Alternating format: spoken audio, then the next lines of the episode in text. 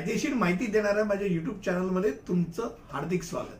आणि आज आपण ज्या विषयावरती माहिती घेणार आहोत गप्पा मारणार आहोत तो विषय आहे पगडीची जागा किंवा भाडेकरूची जागा जी पगडीवरती त्यांनी घेतलेली आहे. आणि खास करून मुंबईमध्ये अशा तऱ्हेने पगडीच्या जागेत राहणारी अनेक माणसं आहेत. त्यामुळे त्यांच्याकरता हे निश्चितरित्या हा व्हिडिओ माहितीपूर्ण ठरेल. आता सर्वप्रथम पगडीची जागा म्हटल्यानंतर पगडी काय असते? तर पूर्वी पगडीची जागा ही एक प्रणाली ब्रिटिशांच्या अगोदर म्हणजे ब्रिटिशकालीन आहे. आणि त्यामुळे त्या काळी मुंबईमध्ये चाळी बांधल्या जायच्या. बऱ्यापैकी अशा किंवा तेव्हा लुक्रेटिव्ह होतं. म्हणजे घरं बांधायचे आणि घरं भाड्याने द्यायची. आणि भाड्याने घर देणं हे त्यावेळेला खूप एक उत्पन्नाचं एक साधन होतं. आणि त्यामुळे पगडीवरती म्हणजे जसं आपण म्हणतो ना एक प्रकारचं डिपॉझिट घेतलं सेक्युरिटी डिपॉझिट तसं तर पगडी घ्यायची. फक्त ती पगडी परत करावी लागायची नाही. ती पगडी म्हणजे काय? एक सुरक्षा ठेव एक प्रकारे त्याच्याकडे असेल बिनव्याजी. आणि पण ती कायमस्वरूपी त्याला दिली लिव्ह अँड लायसन्समध्ये कसं सेक्युरिटी डिपॉझिट परत तरी करावी लागते. पगडी म्हणजे ती त्याला एक त्याचा मालकानं हक्क दिल्यासारखं होतं आणि दर महिन्याला त्यांनी रितसररित्या त्याला भाडं द्यायचं. हे नक्की असायचं. आणि भाडं देताना तो भाडेभोवती देणार. त्या भाडेभोवतीवरती ते निश्चितरित्या त्यांनी काय काय करायला पाहिजे? फलाना फलाना दर महिन्याला भाडं दिलं पाहिजे. त्यात काही अवैध गोष्टी करता कामा नये. इतर कोणालाही पोट भाडे करू ठेवू नये. अशा अनेक गोष्टी त्याच्या मागच्या साईडला भाडेपोवतीवरती किंवा पुढच्या साईडला लिहिलेल्या असायच्या. आता गंमतशीर असतं की पगडीची मालमत्ता जी ज्याला म्हणतो आपण भाडे करू त्यात राहणारा जो आहे पगडीवरती तो त्याचा मालक नसतो. त्यामुळे तो समजा मला पगडीची जागा आहे मला विकून टाकायची तर मी ती थेट विकू शकत नाही. ती मी हस्तांतरित करू शकतो. आणि हस्तांतरित करत असताना ते वेगवेगळ्या भाडेकरूंना तुम्ही हस्तांतरित करू शकता.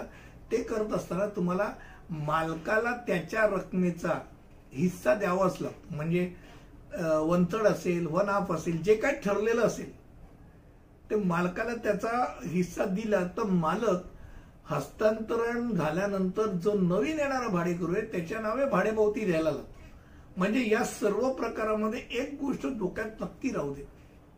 जसं सोसायटीमध्ये शेअर सर्टिफिकेट म्हणजे तुमचा एक प्रकारचा हद्दीकार प्रस्थापित होतो तसं भाडेकरू कोण? तर ज्याच्या नावे भाडेपावती तो भाडेकरू हे डोक्यात राहू दे. मग एकदा भाडेपावती चेंज झाली. जर ज्याच्या नावे भाडेपावती चेंज झाली तो भाडेकरू मग त्याच्या पश्चात कोण? तर त्याची बायको ती भाडेकरूच्या व्याख्यात बसते. दोघंही वारले तर त्याचा पोरगा त्याच्या भाडेकरूच्या व्याख्यात बसतो. अनेक ठिकाणी भाडेकरू जागेमध्ये मालक भाडेपोवतीच नावावरती करून देत नाही. त्याला त्याची अपेक्षा असते. कारण का?